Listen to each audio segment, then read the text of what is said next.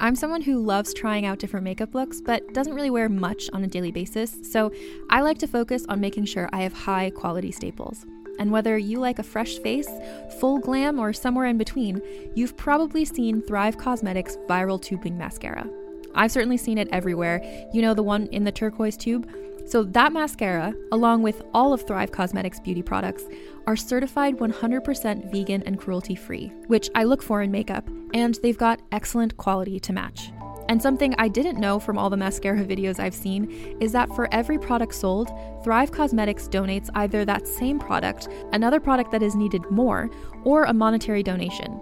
They've worked with over 500 nonprofits to help with a wide range of causes like supporting cancer survivors, people experiencing homelessness, education access, and so much more.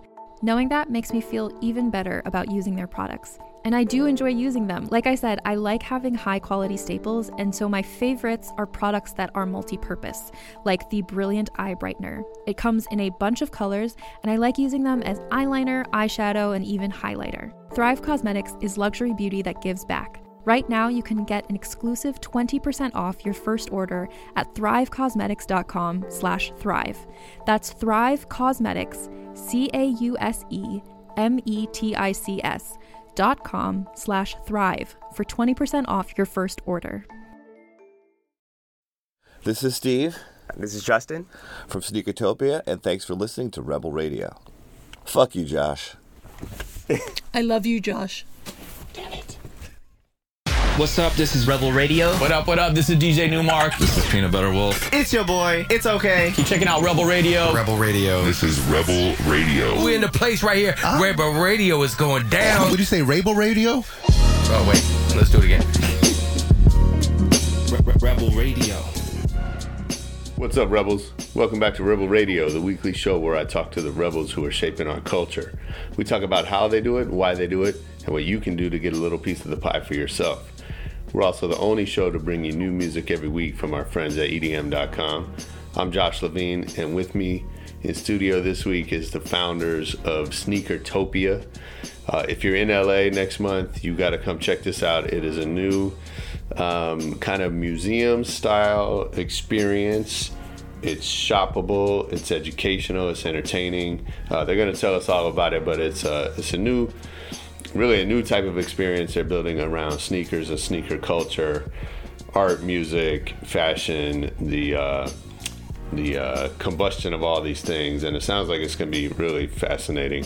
Um, I love hearing their story about their journey to get to this place and um, how they brought their diverse backgrounds from street art, law, uh, music videos, filmmaking, all of that stuff together into um, creating this experience for us. And um, and we learned a little bit about teamwork. You know how to make teams that are effective and get stuff done, and also bring new ideas to the table. So. Good lessons for all of us coming up in this episode right after the EDM.com track of the week.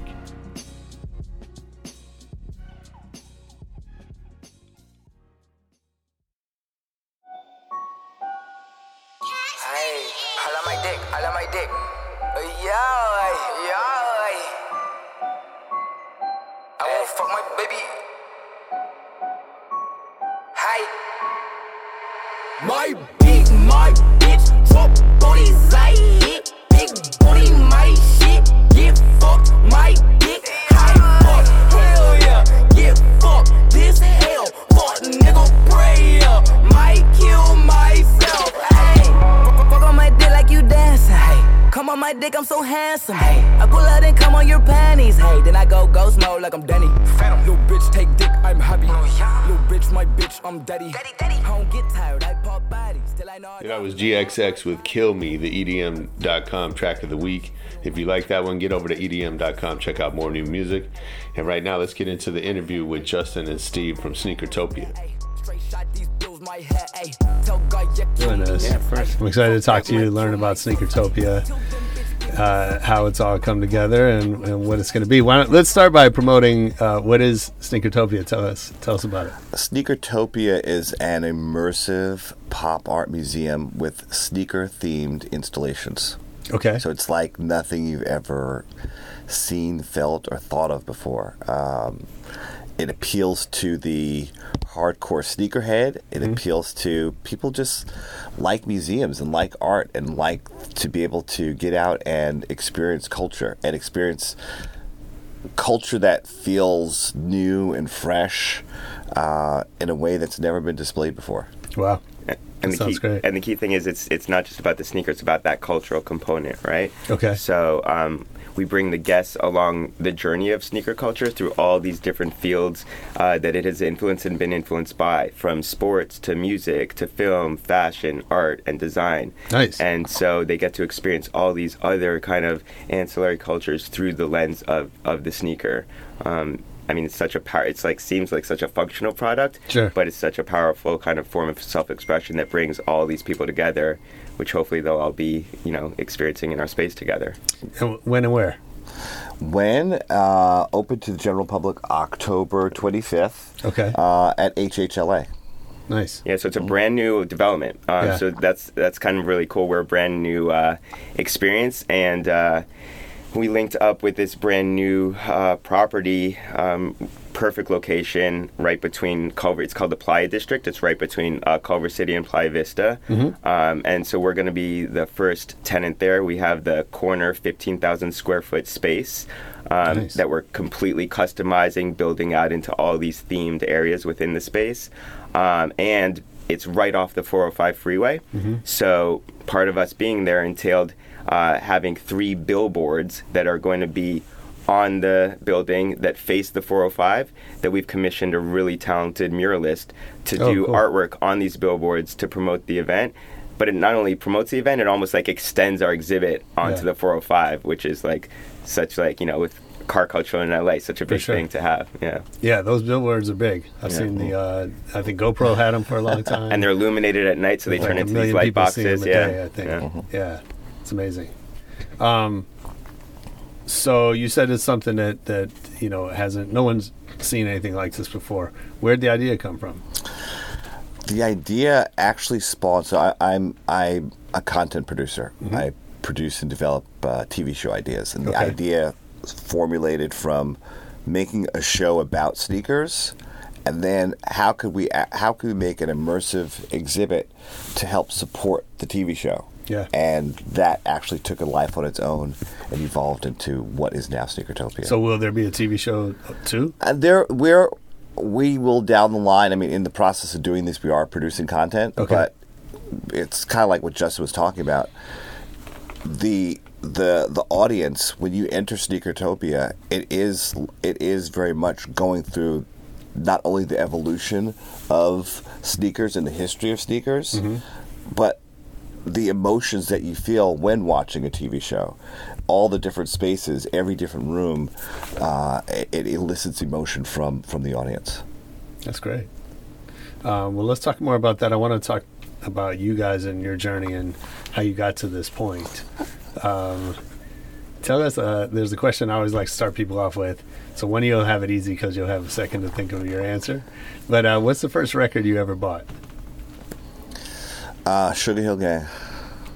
No, and maybe um, Blowfly. Uh huh. Do you ever hear Blowfly? I used to love Blowfly. and uh, and then there Blowfly were. is uh, a, he's a forgotten icon. This is Blowfly, the master class, and I'm here to suck some soul to your ass. Guys and girls, bull daggers and fangs. and uh, Richard Pryor Yeah. albums. yeah. It was like it was like taboo listening to those albums back For in the day. Yeah, I had I had three or four. I still have three or four Richard Pryor albums. Um, so funny, you know, the idea of listening to a comedy album now, right? That just doesn't, you know, we see specials everywhere and all that, but just the audio experience of comedy uh, is, is so great. And Blowfly, it was a great one, you know, because I was I was definitely at an age where I shouldn't have been listening to that. And for anybody that doesn't know, look it up. It's he's he was the first dirty rapper um, very dirty and very early on, probably late 70s, early 80s. Uh, and so I remember it was like some kid who was like a year or two older than me, and it was it was taboo for sure. What about you, Justin? Um, I don't know if it was the first one, but one of my earliest memories of buying an album was uh, Boyz II Men. Okay, Yeah, Motown Philly. yeah. Nice. Yeah. nice. exactly. That's cool. I started my. Uh, That's a my big Boyz II Men fan. Yeah. Is that right? yeah.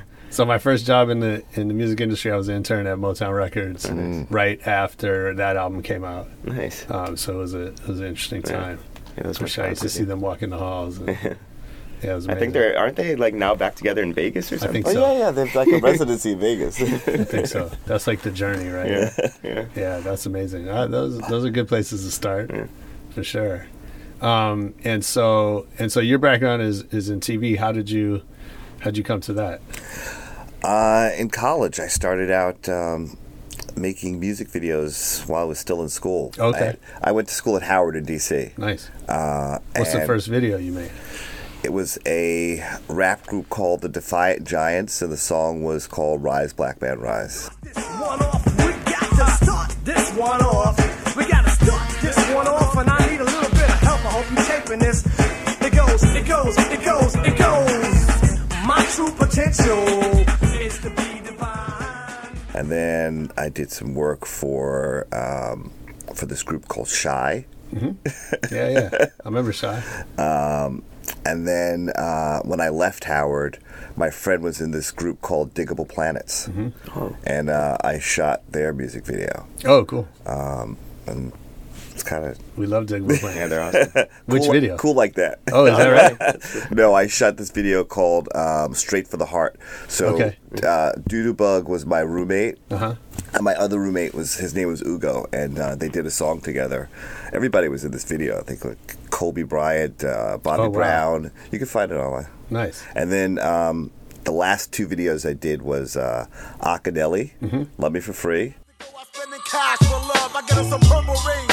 and fly like a dove. I'm a little too fast for your go getters on that OJ. and uh, Big Pun and Ashanti. Yeah. Yeah. That's good. Um, so was that uh, was that the path you set out to be? Were you going to be a video director? I know some people would use that as kind of a stepping stone to other things. Yeah, I was gonna. The, the, the plan was video director to commercials to feature films, and somewhere in between there, uh, I just got from from video director to documentarian mm-hmm. to reality TV producer. Okay. was that like a? Was there a moment where you decided or realized that things were shifting, or did it, is it just looking back in the rear view that it, it kind of was it, happened? it the, the shift happened because I realized that I could be more active if I was open to doing more work Yeah. than just what what we viewed at the time as traditional filmmaking. yeah. And unscripted TV was blossoming. Uh, this is like 2000, 2001. Mm-hmm. And my documentarian work, like I was directing episodes of Wife Swap. Oh, wow. uh, so, like, my documentarian work translated really nice into unscripted TV was a lot different back in 2000 than it was from than it was now. Sure. Back then, a director or producer would be on a project and you have an episode and you'd see it completely through from meeting with the talent to actually editing the episode. Now it's kind of like a factory where it just keeps getting passed along down the assembly line. It doesn't really have that that harder feel, but uh, that was my transition. Okay.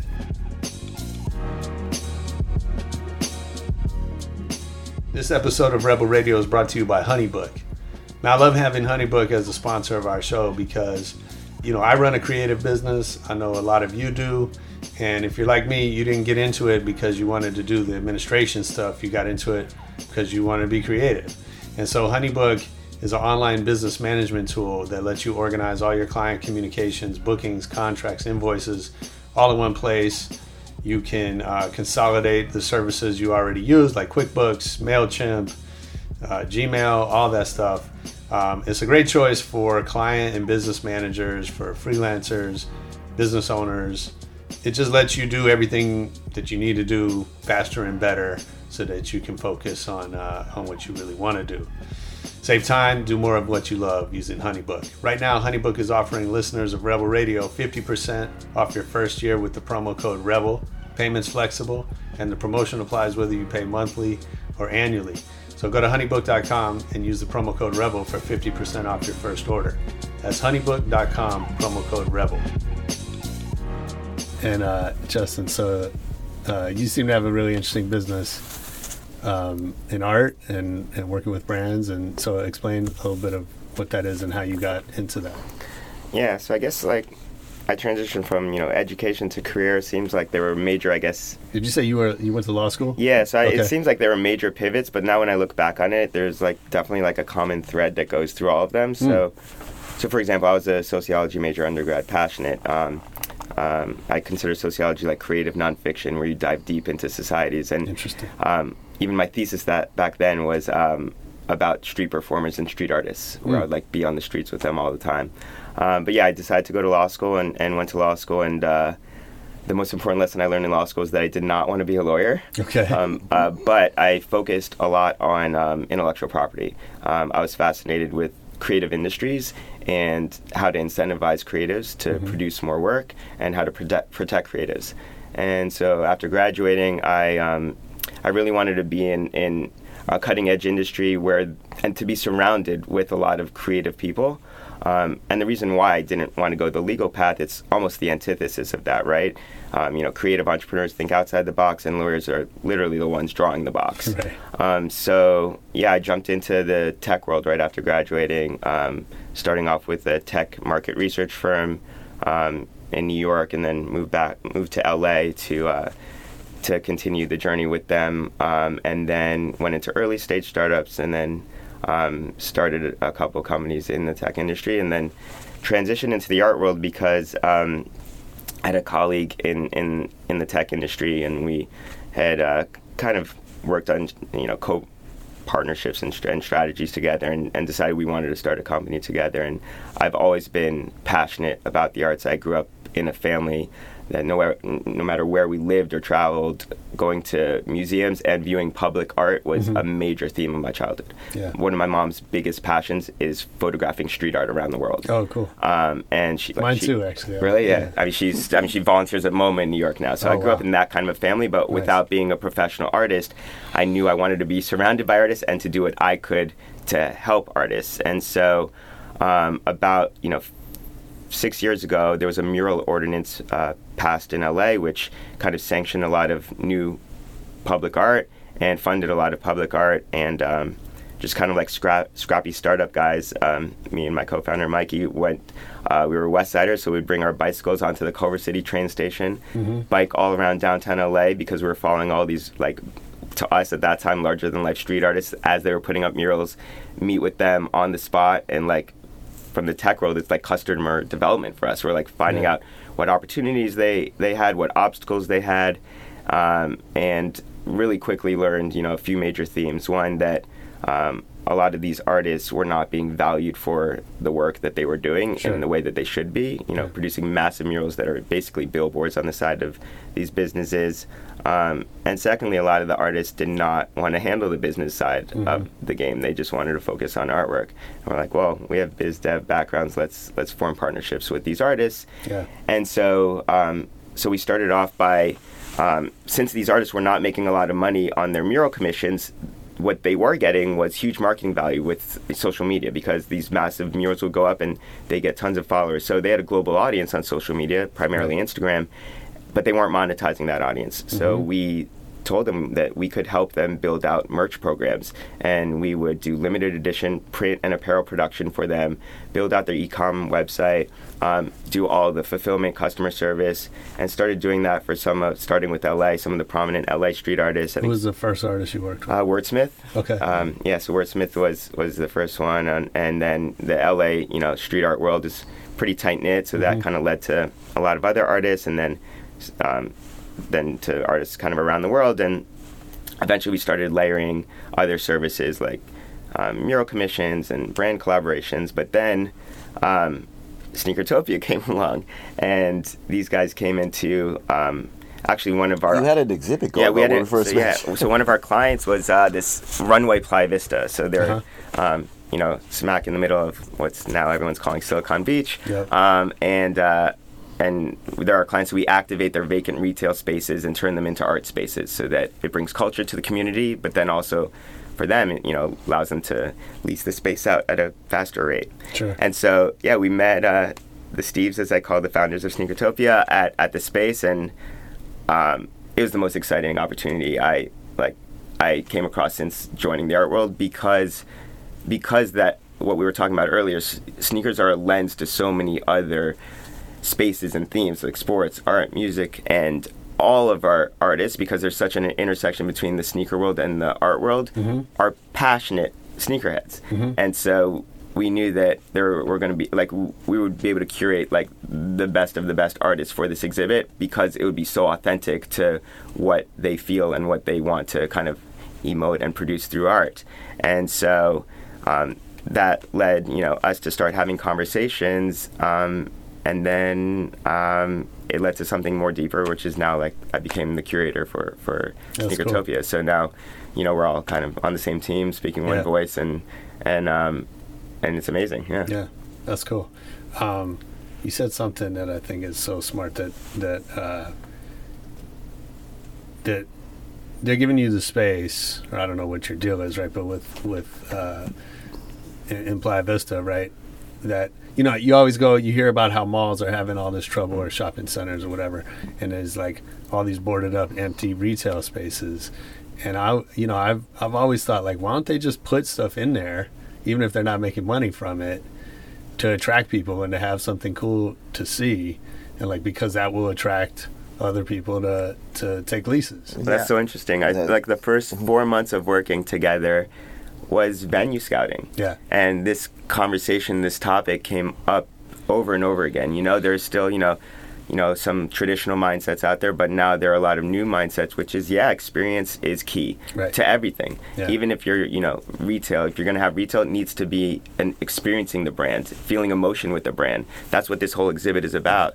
So that, you know, I think afforded us to have a H- really great and selection. HHLA was is, has been really great as being a partner with Right. us on this and, Yeah. and helping us to put this together. and they realize they realize that yeah that this that experience is is huge and you know we're not only going to be bringing what we expect to be a lot of people on a daily basis to the center but we also like bring a cool factor of like we're bringing sneaker culture you know Absolutely. I mean, you know, I've been doing events for 20 years, some great successes and some non successes.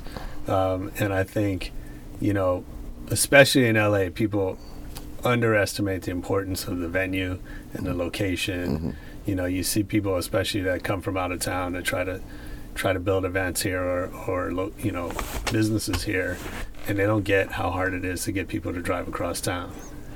And um, so, you know, being off 405 is really smart. Uh, being visible to the street is really smart. How much? I mean, it sounds like that was a, a something you guys put a lot of thought into, kind of figuring out. figure out the location. It was. It, it was it was a balance. I mean, ironically enough, we're right here on Fairfax, which is like the epitome of Mm-hmm. Right. sneaker culture, and Yeah. we, we looked around this area, um, uh, on this block, uh, down near the Grove, Mm-hmm. down by the the the the beach in Santa Monica, um, arts district Arts District, Yeah. and everywhere everywhere that we went and searched had an element of being able to bring a cool factor to elevating what that area had. Right. And where we are right now with so much going on and development in that space in in that Playa area, Playa Playa location. This this is like us bringing Fairfax to that Right. Playa location. Yeah. Yeah, like the, so literally across the street from us is Sony Interactive Entertainment. Mm-hmm. Down the block from us is the biggest Nike camp in LA. Mm-hmm. Down the block from us is the LA Clippers practice facility. So like it's it's interesting like uh, you know, yeah, what we become surrounded by there, yeah. So it's and yeah, the the freeway access with again LA being car culture was was was really important too. How different uh, is the the event you guys are opening in a month, basically? How different is the event from from the idea when you started? Ooh, it definitely. Well, you definitely- started with the idea, so you tell me. it definitely it definitely has morphed and evolved um it, difference from when we started space space wise i mean it's going to be kind of hard for well, for from the idea initially, when you and Steve Brown had started having your early talks. from when we had our early talks the idea started out as how do we create an exhibit that is going to not only entertain people but inform at the same time. Okay. How we're going to create a space where this utilizing sneakers as the, the, the conduit for actually bridging and expanding people's thoughts on what sneakers could and would be. Um, working with working with Justin and the artist, it's been a collaborative process uh, uh, the entire the entire way. And literally every day, the artists, our builders, our build out. It's just uh, from what we thought was going to be more visual with like movie wise and TV screens. We have translated that more into the actual art pieces. And the other thing is, um, there's been a a real conscious effort to have this balance of being super authentic and respectful and appealing to the purest sneakerhead, Okay. but also appealing to the mass audience, right? And that's kind of a tight rope to walk along. And so, yeah, with that, we're, we're the, all the immersive, larger than like we, we have a 70 foot mural in there, right? We have like, I'm not going to tell you the subject matters, but like there's some massive installations in there but none of them are cheesy. Like all the sneakerheads, I'm sure will love it. The general audience will love it. But then we also want to contextualize the exhibit within the history of where we are within sneaker culture. So we're gonna have some of the biggest sneaker collections on display in like the highest secured, clear shoe boxes you've ever seen. You know, um, that are gonna be lining every single section. So there's that kind of mixture of experience and history and context that kind of goes throughout the exhibit that um, and those I think were layers that we added even you know during the whole duration like the you know of, of, of the building out the space um, just to make sure that we're always you know finding that that right balance It's like a recipe. it is like a recipe yeah we keep tasting it it's like okay it's good but we need to add a little bit more spice yeah So where, where do you go for to to check yourself on that, right? Because I think you know the authenticity piece. The you know it's it's not an easy task to please both the purists and and the masses. Um, and I think you know I've I've had that experience when sometimes when you're in it, it's hard to see where the line is, right? Um, so w- what do you guys do to make sure you're on Well, the right I think one of the I, and and usually when I actually walk people through the exhibit, I, I it starts with you know a lot of the times with the art and the artist. That's why Mm-hmm. the the selection and the curation of the artist it wasn't just like who's the biggest artist out there that we can get it's who's the most authentic artist to this culture Right. so uh, like most of these artists have worked with the large sneaker companies for doing mural activations, brand collaborations, all Mm-hmm. of that. They're all sneakerheads. So I knew, like, we knew that they weren't going to do anything that was kind of like eh, that that wouldn't appeal to themselves, right? Right. So that it starts with that, and then um, you know we do have this circle of kind of I would call them unofficial advisors of Mm-hmm. this point, um, who are not only like sneakerheads, but they're like pioneers in the Right. industry Yeah. and um, and you know they've been following the track and the uh, about what we're doing and the path of what we're doing and um, and so yeah I mean I, and we check each other also all the Daily. time uh, da- daily I mean oh, hourly yeah yeah Yeah. Um, so, you know, you, you come from TV. I think you you said your partner, you know, comes from from tech. Um, and I And, think but he's he's uh, Steve Brown, um, my co-founder, our co-founder.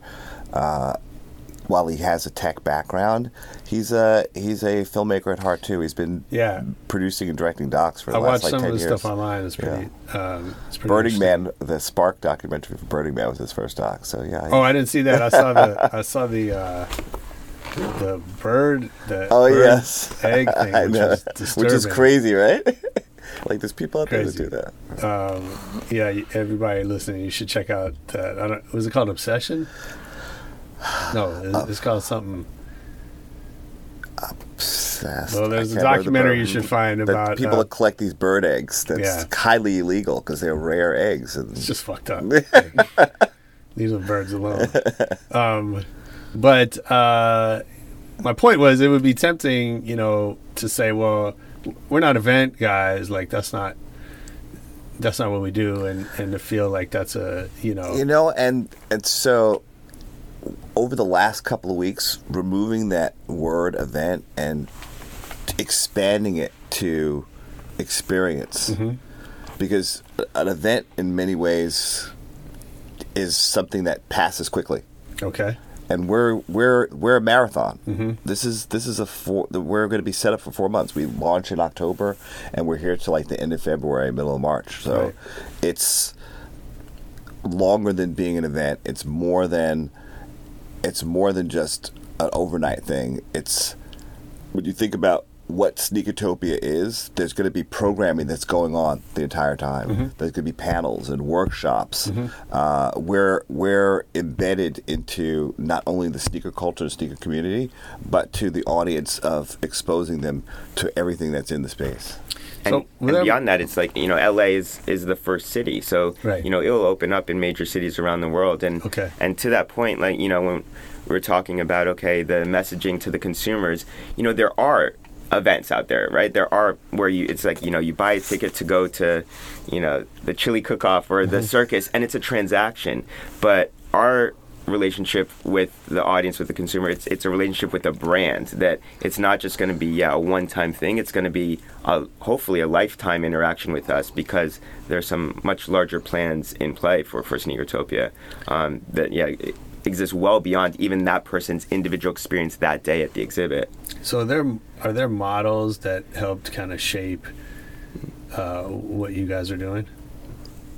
Models being Like like, other, like event- the other pop ups or the other events experiences. I mean, I, I guess it could be anything, right? So it could say- it could be MoMA, it could be Complex Con, it could be you know Beyond the Streets, it could I think be I whatever. think as I think that as we we're all we're all exposed to many different elements and we take those those times of exposure and Mm-hmm. and we take we look at we look look at the good and what we may not want to have Right. and we try to take all little pieces of it from when you do an event like if you're launching a tv show you do have to predict, plan and produce an event that's going to launch that show Sure. if you're doing a long-term exhibit if you're doing anything there's there's there's the planning that, that goes to putting it together and then you look at other pop-ups that are out there or what what has most recently been out there mm-hmm. and you take what are those great experiences that people have from that and then how do we how do we put our spin on it? How do we put our special sauce on it? How do we work with our team to make sure that not only does it stay authentic to the culture but to what the what the artists want to do when they are developing this? Yeah, and it is about like yeah, um, and I don't know if it, this was the like necessarily the inspiration, but when we look back on it, there are different components of, and not necessarily the the strength for us. You know, it might not be the strength for someone else, but the strength for us is combining these different components. So, for example, yeah, the museum world, right? So definitely the the similarity with the museum world is we're not just dealing with you know a product or theme that we're showcasing that's you know an instagrammable moment um, we're dealing with a culture so dealing with a culture yeah we draw from that kind of museum world um, I guess that museum world experience where it's, it's it, it has kind of that level of s- seriousness, but then um, we also will do kind of workshops and panels like Steve mentioned. Then from the other side with the pop up museums, you know, like for example, our ticket format is very similar, right? We have Okay. pre-sale tickets. People are w- need to buy in advance a ticket to come to the exhibit for a specific time and day, and you know we'll be letting a, about 150 people in every single hour. Um, and then we have these larger than life immersive installations that becomes an enjoyable experience. So we're kind of combining this really playful aspect of pop-ups with the kind of seriousness that's needed when you're representing a culture. And and and I, I don't I don't know of a comparison out there, and I'm not trying to say oh this is a you know like no one else is and I don't think anyone else has done stuff like like this, but where there wasn't like an, an exact replica of something Sure. where like oh let's follow that blueprint. We had to Right. kind of pull inspiration from different areas. yeah, we, we, we really worked hard to create something that's special and unique. And um, one thing that I did want to mention because I know we kind of generally described what this exhibit's about, but I think it would be good. You know, I don't. We don't. We're being very conscious about not revealing the exhibit before people get there, but giving like a little visual reference because we did touch on the fact that um, there will be special events, and um, we've curated this space so that it's such a great core exhibit that if you just get a ticket and go um, during the op- during the open hours, you know, you'll have an hour, hour and a half of like a really enjoyable experience, no matter when you go. Right. But we've also curated so that there are certain sections that can be carved out to have private events. Um, you know, VIP events, special workshops, and panels. Mm-hmm. And one of those key areas is in the area that we're dedicating to music industry's influence on sneaker culture. Um, we're having a massive music stage that's certified and permitted for music performances, concerts, DJ sets, and then Mhm. also panels and workshops. And these music stages are built as if they're massive shoeboxes. So the, the Oh, performance stage is a 20 foot wide by 16 foot deep by 4 foot tall Adidas shoebox. During the core of the Nice. exhibit, we had the entire back wall is projected with this motion mural. Mhm. It's basically this really interactive mural with short throw projectors so people can actually go up and stand and become part of that motion mural without casting shadows Mhm. that kind of tells the history of all the important music collaborations um, with Adidas, starting, you know, with Run DMC passing the baton to Pharrell and Beyonce and so forth. Mhm. So during the core of the exhibit, that's people will be able to jump on the stage and interact with that. But then for any special event, that whole area can be a concert, and Mhm. we can actually even uh, project specific content that's focused on that concert or that event. Um, so and have that's you a- have you announced who's performing yet? uh, not yet. Okay. Yeah, we have not announced um, We'll- our we'll special be events yet. Yeah. yeah. That's cool. Yeah, that sounds amazing. I mean, I think, you know, a lot of what I've seen out there is uh, where those elements are very separate, they're kind of, you know, a bit disconnected. Mm-hmm. Um, you know, and, and even, I guess, you know, even Complex Con, which I'm a, I'm a huge fan of, and I'm, you know, both the people who do it are, are friends, and some of them have been on this show, and and I think it's a great experience. But I do think like you've got your your shopping and your shoes, and and then there's music, and it's not it's not really a cohesive experience in the same way. That's one of the things I thought that you know they could be improved on. Um, so that's cool. It's cool to hear. Um, what's the biggest thing you guys have learned so far in going through this journey? Yesterday, like every, every day, we learned something. Is that right? Um, I think for me, the biggest thing learning so far was how to develop and create something from scratch that is it, this the closest thing to this is like building a house from scratch Yeah.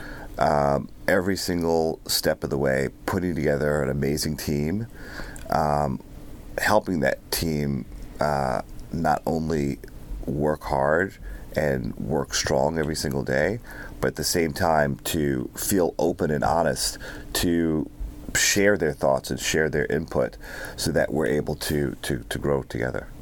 That's been, great. That's been the, the, the biggest and the hardest thing. That's cool, and I'm glad you say use the house analogy. So I, I have an agency that um, has we do a lot of things that we've never done before, and that's um, I would like to say that's kind of a, a strength of ours, Mhm. right? But but I often tell people that you know making a brand video or producing an event or building a house are basically all the same thing.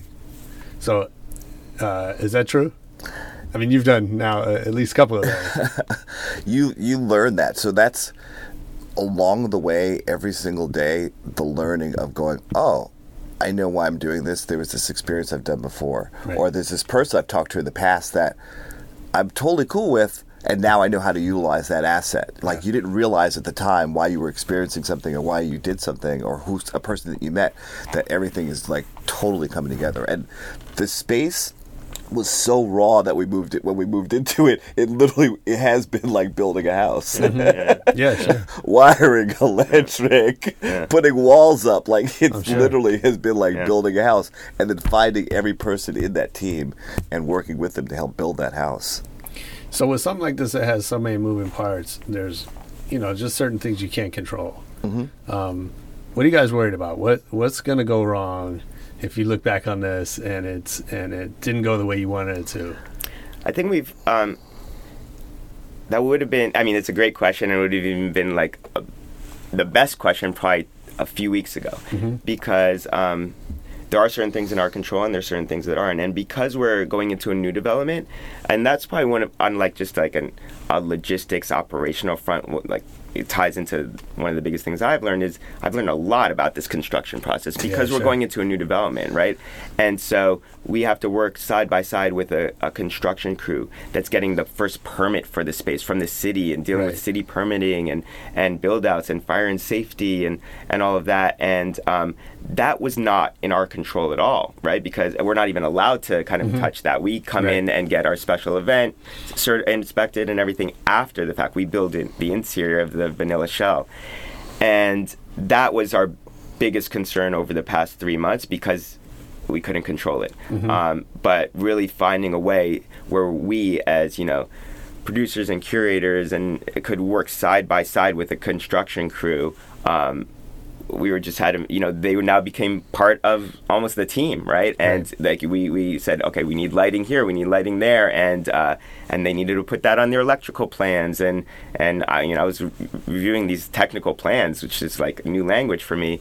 Um, but we've we've overcome that hurdle. And so that I think if we can get by that we can pretty much get get by anything I think. But that that was Nice. a week ago that would have been like I'm really concerned about that. Now I'm not. Sure. Um, That's great. we got the permit That's a great feeling. capacity 754 Oh, nice. official so That's really, cool. yeah, yeah. Yeah. so uh, the city signed off on that so yeah I mean, a year ago when this idea like first started gestating, uh, my partner Steve Brown, his house had just burned down in Malibu. Oh shit. Like literally, I saw him a week before. He was going away, and it was like Noah's Ark. He went out of town. He went to San Francisco for a meeting. He had his rolling bag, his laptop, and that weekend the house burned down. So he came back to literally nothing, and had just moved here from San Francisco.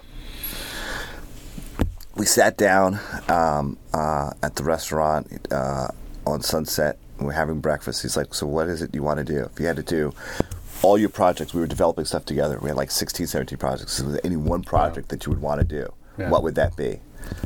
I was like, you know, it's not a TV show. It's not developing a creative TV show from all the stuff that we're doing together.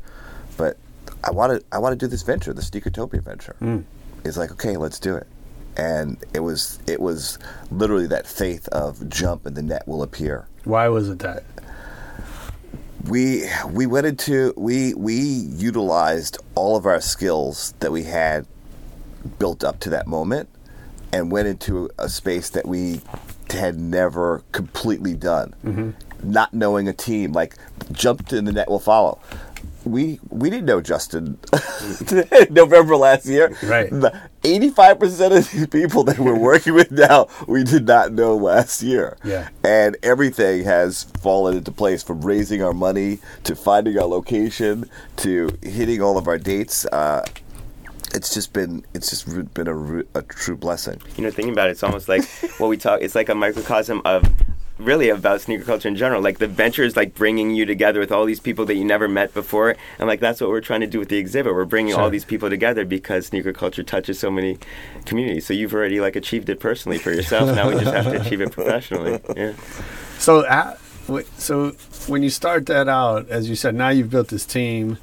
Um, how, how did you? How do you think about who belongs on the team, or who's who are the right people for you to work with, and who's not? The the Jack Welch bus, bus uh, analogy. Yeah, yeah. Put the right people on the bus, right? Um, I think for right now, it's been th- and and no judgment. It's just we know the vision that we have to achieve. We know the work ethic that's required to to push that vision forward. Yeah. And the, uh, anybody that can't keep up with that vision, it's it's okay. We understand, and you know, we just have to keep it moving and find somebody else who's going to and can do it. Um, I mean, and we all push hard. Justin pushes. We we literally it's I I both I and my partner Steve Brown we work by example and not by like demanding. So we just continue to show that example, and people that can keep up and maintain with that example are the ones that continue this journey. I mean, it's interesting that you know you, you come from entertainment where, um, you know, the difference between a great movie and a and a bad movie uh, or TV show is often you know it's the people, it's the cast, it's the crew, right? And that's that's I think what it means to be a great producer is to get the right people more than anything else. And you know the rest of the business world kind of forgets that, right? That everyone's living on Monster and Indeed and just taking you know, you know it's it's a mess out there in corporate America. Um, and I think that's the you know maybe the biggest lesson that the rest of the world could learn from Hollywood is that you know it's, it only works if you have the right people. So that's cool. Um, I have a uh, I have a lightning round. I'm gonna run you guys through. These are the scary rounds. Jed didn't tell us about the lightning Yeah. round. Jed, Oh, yeah, our publicist, he didn't can- pep us on the lightning keep it round. secret. Lightning round. oh, but I so we were talking about uh, your partner and his his movie.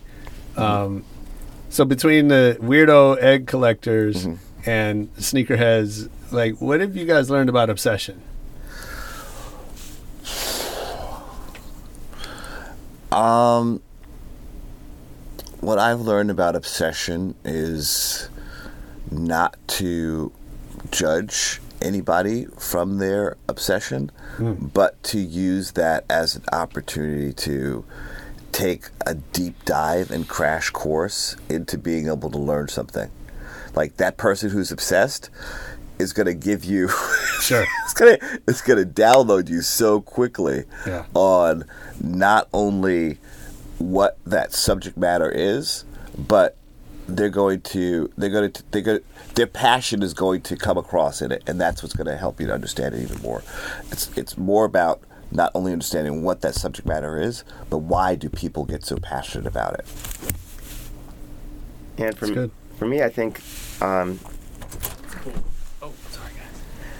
which is, I think, a really great component of obs- obsession, especially with uh, sneaker culture, is the cross generational power of it. Because, um, you know, the the audience, I knew the audience for you know sneaker culture was huge. But Yeah. the great thing that we're realizing is that you know the the back then younger sneakerheads now have kids who are like you know in their 20s and you know they can pass down that obsession and it's this bond that they can share with their kids around that same culture. And you know whether it's the same shoe or you know different athlete um, they actually kind of have that bond together because of this uniting obsession. You know one of the things that i talk about sne- uh, sneaker culture when um, we're in the space is that and and partly of how we've curated it is that it's timeless right Yeah. like the chuck taylors came out in the 20s adidas superstars and the jordans in the 80s and you know all of those sneakers are some of the most popular of today so because it's timeless it allows like cross generational bonds to occur I mean, that's so interesting you say that. Um, uh, like 15 years ago, one of my best friends said to me that the difference, the changes happening in the world is that we are the first generation where, uh, you know, we and our kids are both wearing Jordans. And, you know, and that is such a huge shift. And it's, you know, it's subtle, right? But, but there is this, I mean, we see it happening in every area of life now that, um, you know, I think parents and their children are becoming closer. And, you know, I think, you know, if you're as old as me, you, you grew up in an era where there was that rebellion and that, you know, we youth culture was about creating distance from the generations before you. And I think a lot of that is is eroding. And I actually think sneakers have a lot to do with that. Mm-hmm. Because when you literally walk in the same shoes, right, you, you can, you know, and, and, and I remember those times. I, I have a weird relationship to sneaker culture. i want to hear that Yeah. well, because I mean, I've always been into sneakers. You know, uh, from day one, it was Chucks, and every you know, if you didn't have Chucks on, you were Herb. like that's all it was. And then yeah, superstars and Air Force Ones and all that. And um, but there used to be a time when uh, you walk in a room and you would know who you want to talk to. You walk in a room full of strangers, and immediately by the shoes, right, you could pick out your people and you kind of can't do that anymore. Um, definitely not in the era of Yeezys and and boosts and, and all that, right? Um, because because all of this stuff is is readily available to the masses, and it didn't used to be. you know, you used to have to go to a dangerous neighborhood or, or at least a neighborhood that you were unfamiliar with to find the stuff, right? Um, and so all that's changed, and so personally, I don't love that. I, you know, I get it. It's not. I, I, I miss a little bit of the the exclusivity, not in the, not in the like, Travis Scotts that no one can afford or that are you know everyone's sold out to sell on eBay, but just that like it's exclusive because people don't know about it, kind of thing. Um, that's just me. I'm you know I, I'm I'm resigned to the fact that like the world has moved on from that, and mostly I think it's a good thing. But uh, there's a little bit that's you know we, we, we lose some things along the way too. Um, but you guys both have cool shoes on today. Uh, Well, I didn't. you wear, always I been- didn't. I didn't wear my coolest shoes because our location is it's very dusty. Oh, yeah. day we walk through, you're, it's a, the shoes are film. I, Yeah, I of course. literally on my bench You- in you my house. I, I have the Clorox Oh, wipes. yeah, yeah. Every day I come back and wipe down the shoes. Yeah. Clorox wipes. That's a good one. So I always, a lot of times people ask me how I keep my sneakers clean. Yeah. And the wipes, They're good. they're the best. Yeah. They're s- simple and easy. And uh, you know, I sent one friend down to Jason Markk to drop his shoes off and have all that done. But I think just the wipes Yeah. that gets it done. So were you guys always interested in sneakers? My son uh, is what. It didn't spark my interest, but it was like what had exposed me to the culture. Uh, Yeah. When he was in high school, and this is before StockX or any of that stuff. He was he was making trades on eBay. Yeah. You know, I'd buy him a pair of sneakers for Christmas, Mm-hmm. and two months later, he's got four pairs.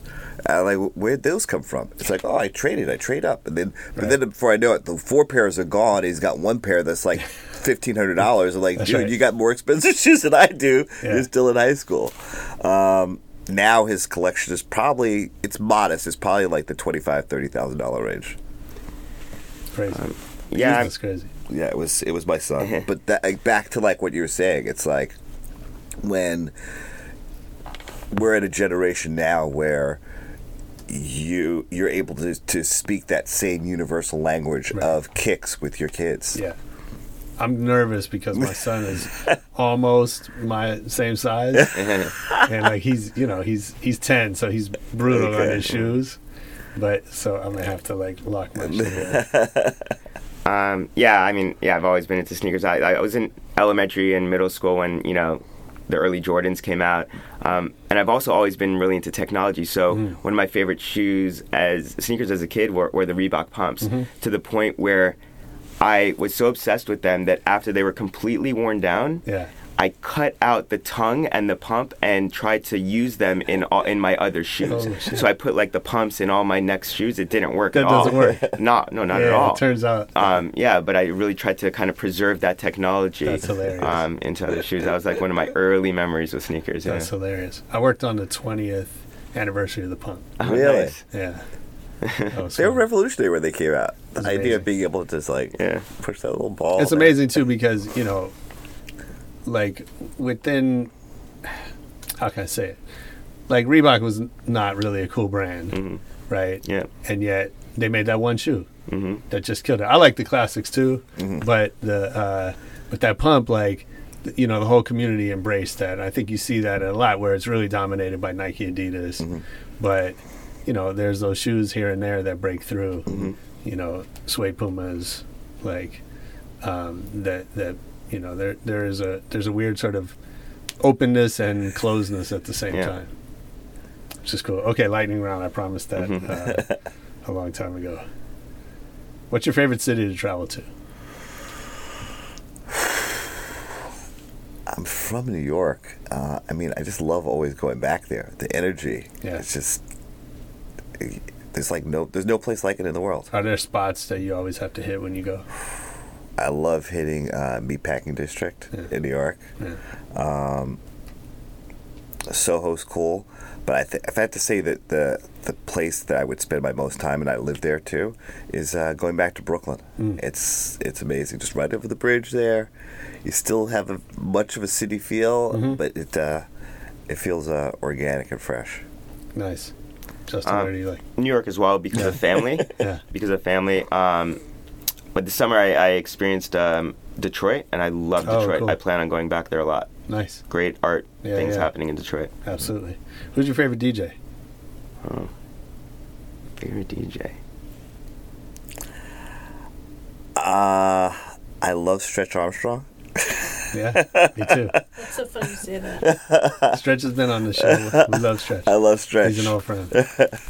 Yeah, I love it's Stretch. incredible. Favorite DJ. Um, he's not really a DJ, but he's kind of in that realm. I still have Timbaland. I think he's like, you know, one of my Timbaland's amazing. favorites. Yeah, yeah. Yeah. Um, And I like the. Old, I mean, I like old DJ sets. Like I liked like Paul Oakenfold, like that kind of stuff. You know. yeah. Yeah. Nice. Now they're kind of probably still in that. I guess I like all the people that are doing Vegas residencies now. sure. Ages me a little bit, but yeah. That's all right. You're not gonna say Pauly D? Uh, what's the last great book you read? Last great book, um, The Tipping Point, Yeah, Great, great book. it's good. Malcolm Gladwell. Yeah. Um, it's a book I, I, I read multiple times. Uh, Einstein's Dreams. Oh, I don't know it. Yeah, it's it's a it's a great book. It's um, it's fiction, Uh huh. um, and it's actually a really small book. You could, if you get into it, finish it in a night. Every chapter uh, describes a fictional dream that Einstein had about a rule of time, and describes a society that operates by that rule of time. So a short example is, you know, one society operates by a rule of time where the more elevated you live, the slower time goes, and then how does that affect the way that people live in that world? Oh wow, So yeah, That's cool. Yeah. yeah, I'm gonna check that out. What movie have you seen the most in your life?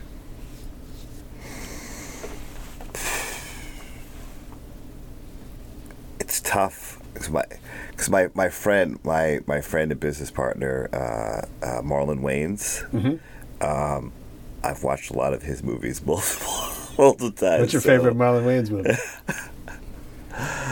Um, pro- you know, I'm seeing all his films. Sex Sextuplets right now Okay. is really, it's really having known, having been friends for 30 years, and seeing the evolution, like being there for. Uh, uh, Don't be a menace. Yeah. Uh, being being on the set of Little Man and White Chicks. You know what? Maybe White Chicks. I mean, I was in Vancouver with That's them when they were filming it. That movie is anytime you put it on, it just That's funny. Yeah, it's funny. I mean, to me, "Don't Be a Menace" is it's undeniable. Um, and I- and I think I mean I'm glad to see that they they are coming out with something new because like that type of satire I think is missing. You know, that you know I grew up with you know airplane and hot shots and all that, and uh, and it, we, we we need more of that. Yeah. What movie have you seen? Um, Eternal Sunshine of the Spotless Mind. Oh wow, that's a that's like a heavy watch. Yeah. Yeah, that's cool. that's great. Um, tell me one decision that changed your life forever.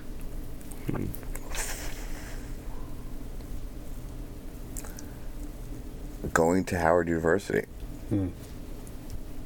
We're going to that school. Yeah. Um, it just it set in motion the every effect, every cause and effect uh, in my life. I could translate back to there. It's great. The roots, the Yeah. Mecca. Nice. that's cool. Um, moving to LA. Yeah. Yeah. Nice. So if I worked at uh, Sneakertopia, what's something that I would hear you guys saying over and over? Wow, good question. That is a What great would- question. What, would, What do I hear from you every day? Um,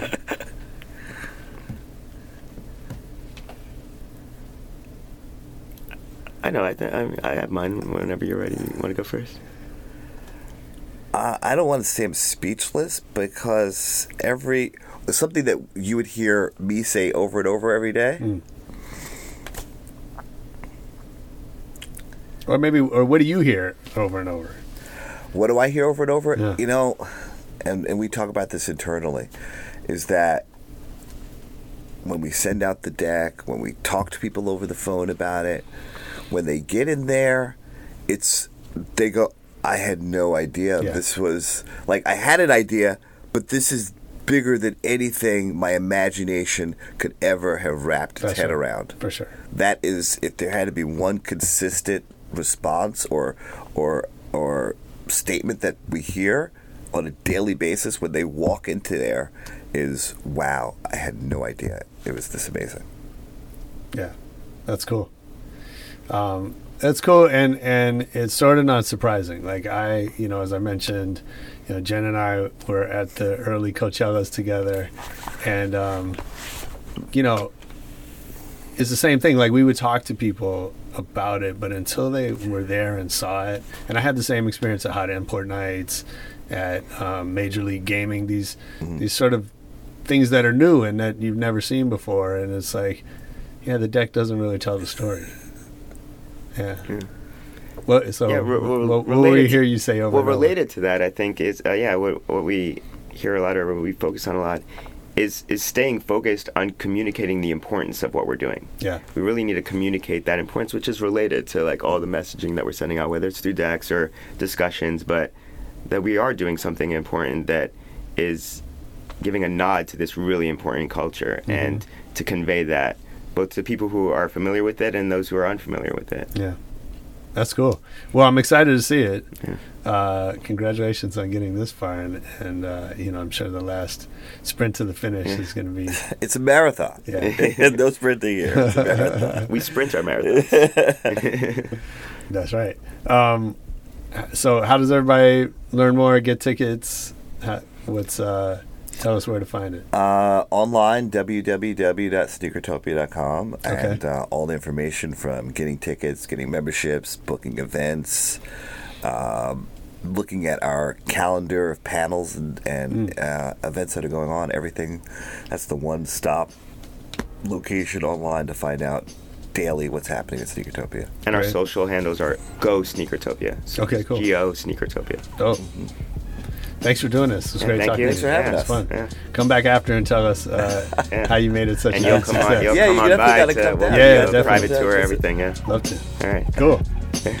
Dope. Yo, that was Rebel Radio with Steve and Justin from Sneakertopia. I hope you enjoyed it. I know I did. Uh, make sure you check out Sneakertopia if you're here in LA when it's uh, when it's playing, or uh, sounds like they might be bringing into a city near you. So make sure you stay tuned with them. Of course, leave us a comment uh, on Twitter, on Facebook at Rebel Radio Net. You can always um, drop us a review if you're in the mood. And most importantly, come back next week for more Rebel Radio. Peace.